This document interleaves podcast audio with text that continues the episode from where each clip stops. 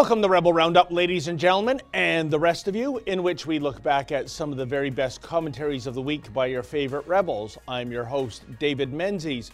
A gay couple was brutally assaulted in Calgary recently. With our left wing media, you'd think that would be front page stuff. But no, the media has buried the story. You see, the identity politics there, they just aren't right. Kian Bexte shall explain all. And Sheila Gunn Reid will weigh in on the latest goof ups, courtesy of Dr. Theresa Tam. Seriously, folks, would you buy a used car from this quack? And finally, letters. We get your letters. We get your letters every minute of every day. And I'll share some of your responses regarding our video about the most recent filthy tent city encampment that was finally shut down by the City of Toronto. And naturally, the people behind this illegal occupation those scholars who comprise Afro Indigenous Rising, well, they were very articulate and intelligent in explaining their demands. Not. Those are your rebels. Now let's round them up.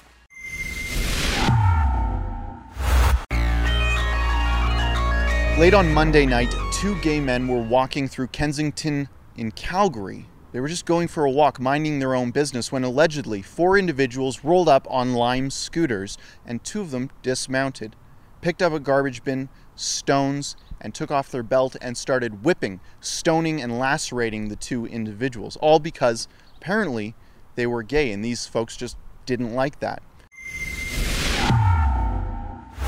Now, we're not sure why there's no mainstream media articles about this hate crime that took place over 24 hours ago now. Rebel News seems to be the only ones on the beat. I published this information on Twitter earlier this morning, still not a peep from CBC, nothing from Global News or CTV. I've had time actually to go to the business, to the storefront of one of the individuals who Rebel News has identified as a likely perpetrator of this crime. Now, we're saying likely because he hasn't returned any of our messages, any of our calls. For some reason, he closed down his barber shop on a beautiful, sunny Tuesday day. The lights were off, nobody was home. People wanted to get a haircut, but for some reason, they closed down today. And I actually spoke with a business owner who's right next to this barbershop who we identified. And I asked him, Have you seen this individual? I showed him the pictures, and well, watch for yourself. He, see here, he has a uh, belt in his hand. Mm-hmm.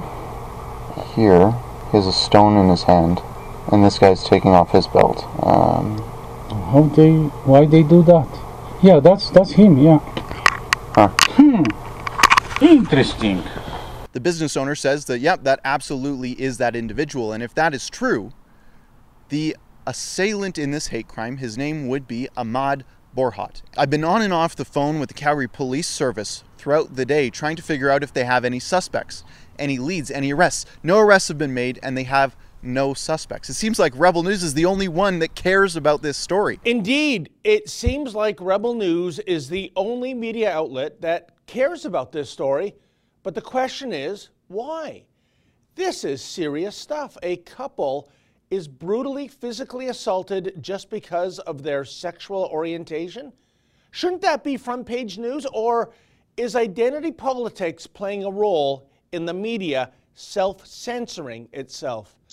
Joining me now to discuss this disturbing story further is my colleague Kian Bexte. Welcome to Rebel Roundup, my friend. So, Kian, why do I get the feeling that if this were a couple of, oh, I don't know, good old boys wearing bright red, make America great again ball caps, this story would be going viral? But given the skin color and the faith of the alleged perpe- uh, perpetrators, the media seems to be going out of its way to bury this story, no? Yeah, absolutely. Um, you, you, know, you look at what happened in Chicago with Jussie Smollett. Yeah. Uh, all to do was say that they were uh, wearing MAGA hats and they committed this outrageous assault. And boom, it was front page headlines uh, across the country and some even across the world. Here, in this case, though, it was really strange. Um, it wasn't until over 24 hours after the actual assault with weapons, um, the lashing and stoning, that any public media outlet uh, mainstream media outlet publish anything. CTV, CBC, all they did was regurgitate a press release that the police were looking for suspects. Um, somehow, Rebel News managed to be on this beat a whole, you know, 11 hours before anyone else was, even though it was, you know, the talk of the town. Every Instagram story, uh, every Snapchat story was locals trying to figure out who these people were. You know, it's fascinating to me, Kian, because for decades, uh, our progressive left wing media, they've been very pro uh, gay causes. Um, you know, if, if this is something right in their wheelhouse, and yet, I think we're at a point in society, I mean, Ezra talks about this all the time, that um, human rights, it's like a big poker game right now. So if you are a heterosexual white Christian male, for example, um, maybe that's a high card. You know, if you're female, that and, and, with all those other descriptors, maybe that's a pair of threes. But um, there, a, a, gay couple would be pretty high up on that uh, poker card, uh, you know, comparison. Yet they seem to be trumped by the fact that these are visible minority and presumably Muslim assailants. Yeah, uh, absolutely. It didn't help the, the victim's case that they were white. Um, they were just sort of abandoned by everyone except for Rebel News. I never thought that it would be Rebel News to be the news organization that stands up for the gays, but it turns out that that's exactly what we had to do because I mean, any crime like this where anyone is lashed, whipped, stoned, concussed, and lacerated in the streets, uh, that, that's something that shouldn't be acceptable anywhere. But for some reason, it's becoming acceptable. Uh, hate crimes like this are actually, you know, they're on the rise. Um, but I and I, I you know there's that there's that phrase that everyone on the left likes to say hate crimes are on the rise. Actually hate crimes that are being ignored by the mainstream media are on the rise because it depends on who is committing the hate that determines how egregious that hate is to them. If it's a white person committing the hate oh boy are they in for a load. But if it's someone else maybe someone who uh, came from the middle east well then they sort of get a free pass yeah, that's quite incredible. And, and Ken, what do we know about this crime? I mean, obviously, these two individuals were allegedly triggered just by the fact that these were two gay men walking down the street. They were holding hands. I mean, maybe you're not into the gay lifestyle. I get that. But to be enraged, and you look at that photo, it looks like they're absolutely furious. One allegedly picked up a big garbage bin, threw it at them. They're taking off their belts. I'm just trying to you know, connect the dots as to why this sight would be so triggering as opposed to, hey, you know, it's not my thing, it's not my bag, uh, I'll just let them be. What, what, what do you think was going on there? Well, I, you know, I've been asking myself that same thing, David, because a global news uh, piece actually came out uh, two, two, maybe two months ago uh, about the assailant, uh, yeah. the individual that I identified Ahmad uh, Borhat, uh, he he's a barber, uh, and Global News went to his barber shop to do this puff piece story, this this this oh so endearing story about how he was giving free haircuts to frontline workers, whether they were nurses or Walmart employees. He was giving them free haircuts. It was such a feel good story, uh, and it put him in such a nice light. And then the next thing we see of him doing is literally whipping gays with a belt in the street. Uh, and Global News not only didn't retract that, but hasn't commented. It, uh, not only was Global News behind on actually sharing this assault, um, they didn't. They didn't even mention that they had already interviewed this guy before, which is such a strange coincidence. Not many people are in the news, David. Um, you know, if you're on the news, that's something you go home and tell your family about. Um, if you just happen to be that day. Global News happened to interview the one individual who was going to be violently assaulting and allegedly committing one of the worst hate crimes in the history of Calgary. Uh, and they didn't even bother to mention that he's been featured on a Global News piece before. I, I find that surprising. You know, that was a good catch finding out that information, Key. And, and here's the other thing that is inexplicable to me. You would think somebody that offers a public service, he's running a barber shop, he's appealing to uh, all members of the public. I would think this is toxic publicity, not just for people in the gay community, but for anyone that you know goes by the law of order, uh, anyone who believes in um, you know getting along peacefully with others. I wouldn't go to this Calgary barber and get a haircut there. I'm not going to support somebody that does something like that. Did he even think this through about the potential repercussions uh, to his business? well, the potential repercussions, assuming that our justice system actually does its job, um, violent assault with, uh, you know, with a weapon, um, those weapons including stones and and belts. I, I don't know if those would be considered deadly, um, but you know the the the, the jail time for assault with a weapon can be can be over five years. So I mean, I would be more concerned about that than his business. Well, uh, Kian, we'll have to see uh, what the justice system does about this. I, I, think the evidence from where I sit is uh, very overwhelming. But once again, if this does get to a court of law and the media still buries their collective heads in the sand and almost to the point where they don't, they're pretending it didn't even occur, that will be egregious. Now that we have broke, you know, gone out there, broken this story, got attention about it. Do you think the media is now going to be shamed into covering this, or is it still going to be radio silence? We'll have to see what happens when an arrest is made. To my understanding, one hasn't been made yet. Uh, I'm going to try and stay in the loop with that. Um, but you know, I mean, at this point, the CBC has mentioned that this has happened. Global News m- mentioned that this would happen after the police put out a call for identification, which was about 24 hours after the assault. They, they waited as long as they possibly could. Um, whether they keep on this story, whether they uh, follow up with the victims and interview them and talk with them and feature this story, that's a totally different question. Okay, Kian, I know you'll keep on this beat. As far as I know, Calgary is still under Canadian law, not Sharia law. So let's see how this uh, plays out in the uh, days and weeks ahead. Thank you so much, my friend. No problem. And that was Kian Bexte in Calgary. Keep it here, folks. More of Rebel Roundup to come right after this.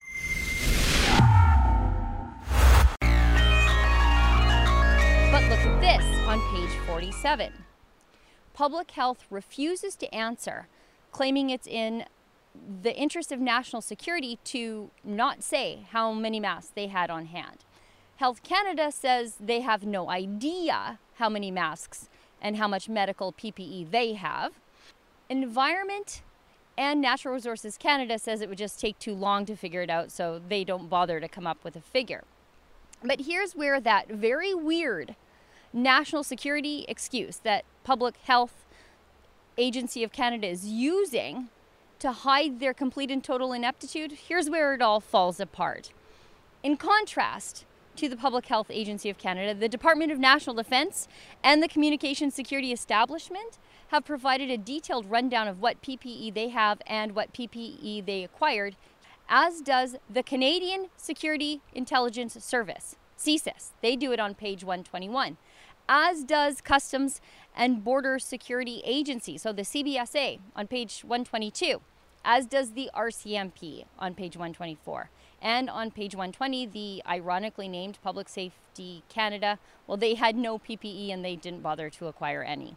However, if these public safety agencies can say how many masks they have on hand, or don't in the case of public safety, what is the public health agency's real excuse?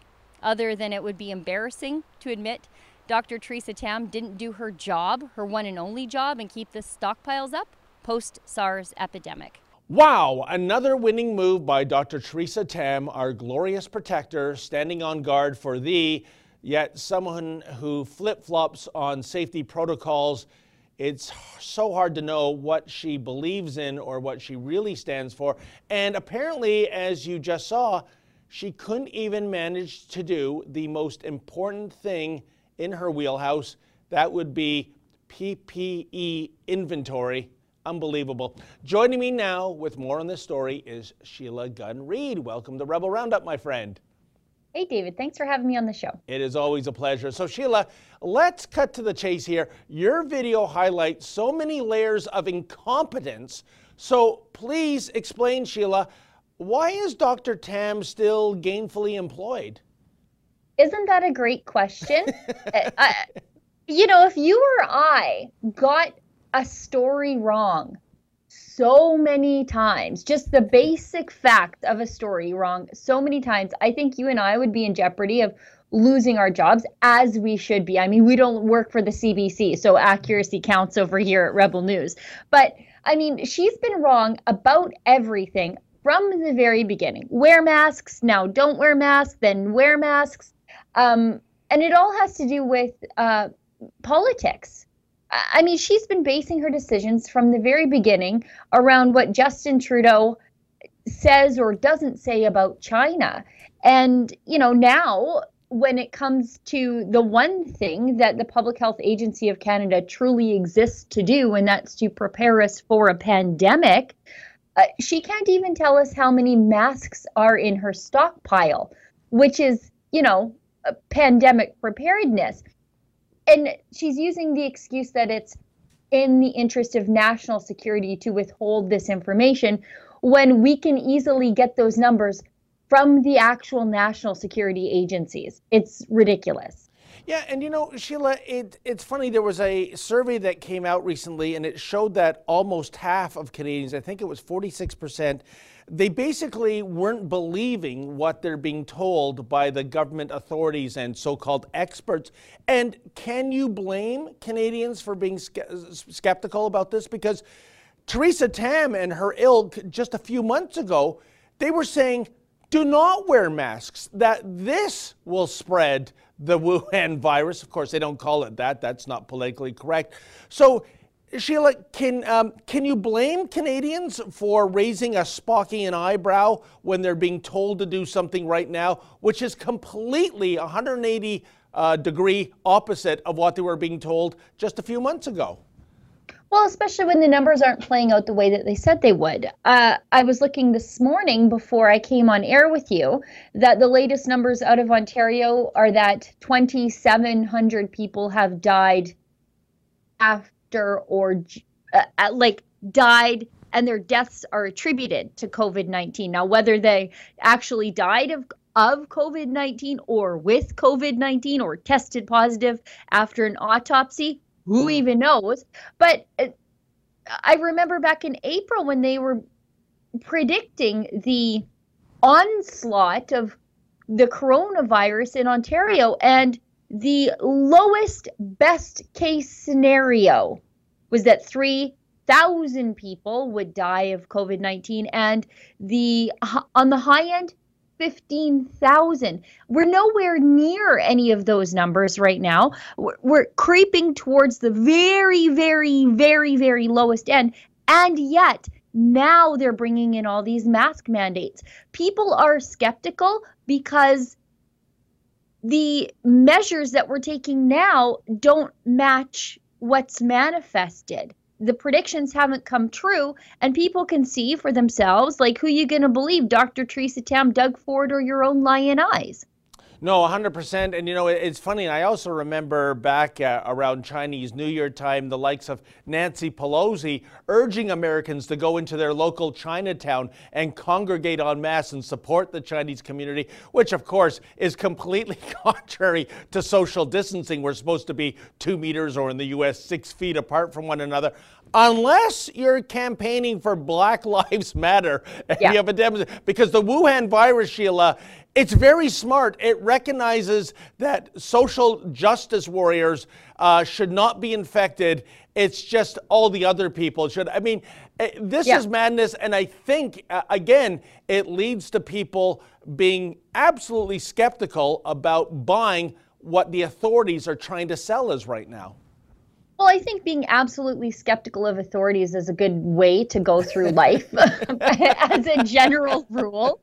Um, eh, not mindlessly doing as you're told and examining the issues for yourself because, you know, the, the facts really are out there if you dig a little deeper. But yeah, isn't it funny how political ideology um, affects this disease more than any other, you know, sanitation um, or health protocol. You can congregate en masse if you support Black Lives Matter, but you actually can't go to mass. Like you can't go to church, or you couldn't for the longest time because that was too dangerous. Um, y- you know, it, it's this. I think has really exposed, and by this I mean the coronavirus pandemic has really exposed um, the power hungry uh, among us, both at the municipal level, the provincial level, and the federal level. I mean, eh, just look at Doug Ford. I was a Doug Ford fan, and on some, in some respects, I still am a Doug Ford fan. But boy, oh boy, did he mishandle this pandemic from start to finish, and he hasn't done the things that you would expect a conservative to do, which is to balance rights with public safety. Uh, it seems like he's opted for control over rights every time that he was given the opportunity. And, um, you know, maybe, maybe at the end of this, maybe people will learn that we need to pay closer attention to what happens at the municipal level because that's where all these mask mandates are coming from. I think conservatives have sort of checked out municipally, but that's the level of government that affects you first and affects you the most. And oftentimes, costs you the most amount of money. And so maybe conservatives will get back involved at the local council level. Here's hoping. Well, you know, Sheila, you mentioned uh, in that answer ideology and conservatives, and let's wrap it with this question. When it comes to Doug Ford, since you brought him up, you have to wonder is he really a conservative anymore? I mean, this is the man that two years ago ran on the platform for the people, Ontario open for business, and as we just saw last month, uh, brought through Bill 195 that gives the government the power without any legislative debate for the next two years to increase the, uh, the Emergency Services Act. It resulted in uh, the, the sole MPP that voted against it, Belinda Karahalios, being kicked out of caucus. And what was staggering to me, Sheila, is this was exactly the kind of bill that Trudeau tried to ramrod through in March until the opposition uh, rose up on mass. And because he has a minority government, he couldn't do what Doug Ford can do with his supermajority. Do you think there are some shifting allegiances here just because, oh, I don't know, the taste of power is just so insatiable? Well, imagine what these conservative MPPs would have done and said if it were Kathleen Wynne bringing oh, yes. in this mm. law. They would have lost their minds. Um, and yet they are silent and they're going along to get along. They're voting along party lines instead of doing what I think most of them know to be right um, for political expediency. They'd rather uh, protect their careers than do what's right. And I don't think we have enough politicians out there like Belinda Karahalios who just basically stood up for the constituents who voted her into her position. There needs to be more Belindas and less Dougs out there. Wow, what a concept, Sheila. We have to wrap it there, but say what you mean and mean what you say. Astonishing. yeah. Sheila, thank you so much, and you have a safe and happy weekend, my friend. I will. You too, David. Thank you so much. And that was Sheila Gunn Reid, somewhere in the hinterland of northern Alberta. Keep it here, folks. More of Rebel Roundup to come right after this.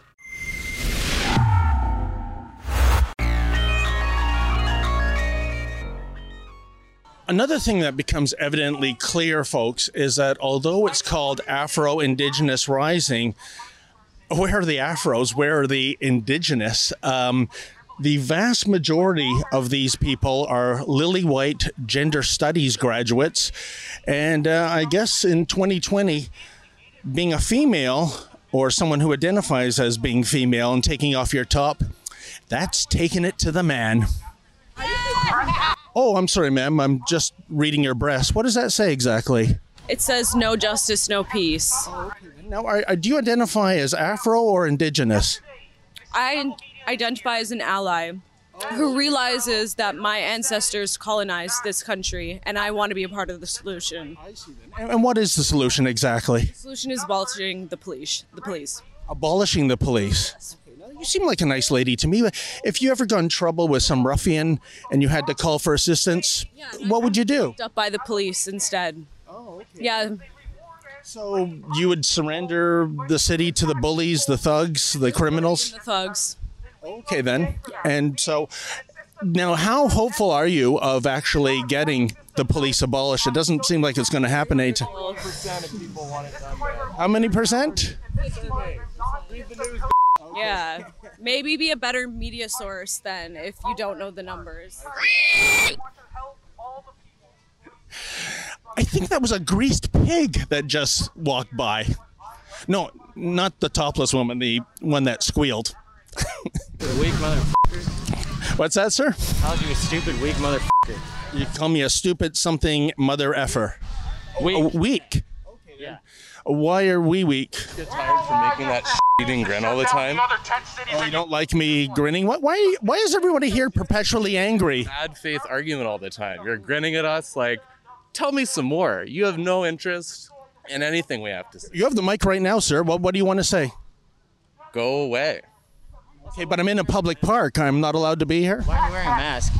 Why am I wearing a mask? You're not wearing a mask. Well, I'm not afraid of uh, being identified, sir. How about yourself? That's not what I, I'm talking about. A pandemic. People are fing dying. What, the, what are you talking about? You're coming here and you're getting in my face. Give me space, please. Well, you came to me, sir. You came to me. I understand that, but I'm asking you to back up. All right. Are you gonna follow me if I back up? No, I will not follow you. No, that's fine. Now, what do you want to say? Give me my space. I don't really want to talk to you because you. I have nothing to say to you. You approach me, but you don't want to talk about anything. Fantastic.